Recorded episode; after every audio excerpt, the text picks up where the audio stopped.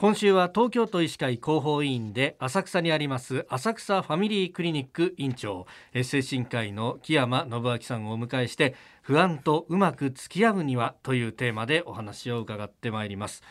まあ、不安とうまく付き合わないといけないぞっていうのはね、あのー、社会生活ね、営めなくなっちゃうほど気にしちゃダメだよっていうのは、なんとなくわかるんですけれども、まあといってもなんかこのねコロナで、えー、不安だっていう人、はい、あの電車乗ってても、はい、こう隣に人が来るとさっとこう立ち上がっちゃったりする人とかっていうのはまあ気持ちわかるなと思うんですけれども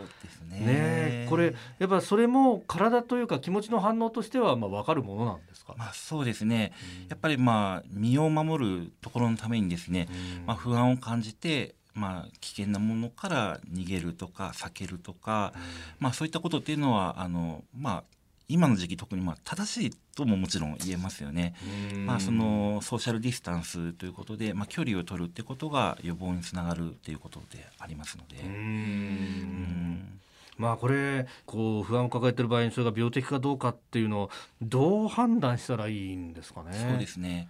あの昨日もあの申し上げましたように、はい、あの不安っていうのは、まあ、生存のためにあの必要なものです。で脅威から、まあ、身を守る。まあ、つまりそれから避けたりとか準備をしたりとか、えー、注意を向けるとか、まあ、そういった機能があります。ただ、まあ、うまく付き合えていない場合、えー、そういったものというのは例えば、えー、避けるっていうことで、はい、まあ、全くですね、まあ、外出をしない。とか家に閉じこもってしまったりとかあるいは注意を向ける、まあ、ずっとそのことばかり考えてあるいはまあ報道番組とかずっとこう見続けたりとかしてとかで、えーと、それでまあ眠れないとかイライラしたりとか、まあ、そういったことにつながったりとかですね。あとまあ例えば準備をするっていうことであれば、はい、まあその例えばですね、まああのまあ、外出をする時に、まあ、ちゃんと戸締まりができているかとか、えー、忘れ物がないかということで、まあ、僕も確認はするんですけれどもそれを何度も何度もやってしまったりとかあるいはまあ例えばまあ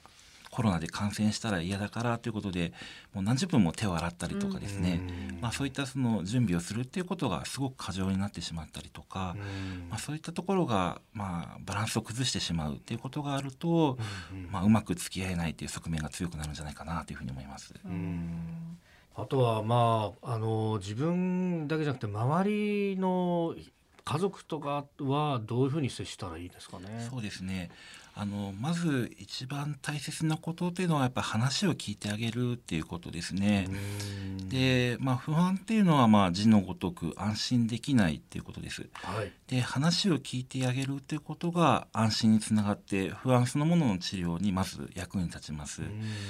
で一つあの気をつけないといけないことというのはまあ、周りの人聞いてあげる人があの自分の判断っていうのをまず言わないこと、うん、うん、話を聞いてあげるってことが重要です。あの自分の判断まあ、こんなことはまあその不安に思わないよとか、うん、まあ、大丈夫だというだよとかそういったことはまず言わないことですね。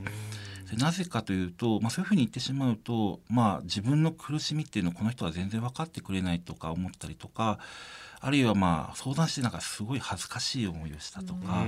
まあ、そういうふうに思ってしまうと、まあ、相談その先につながっていかないっていうことがあったりとかします。だからまずは判断を棚上げにして受け止めてあげるってことがすごく大切です。はい、あとはまあご自分でできる対処法ですね。えーとまあ、こういったことをやると、まあ、不安の軽減になる。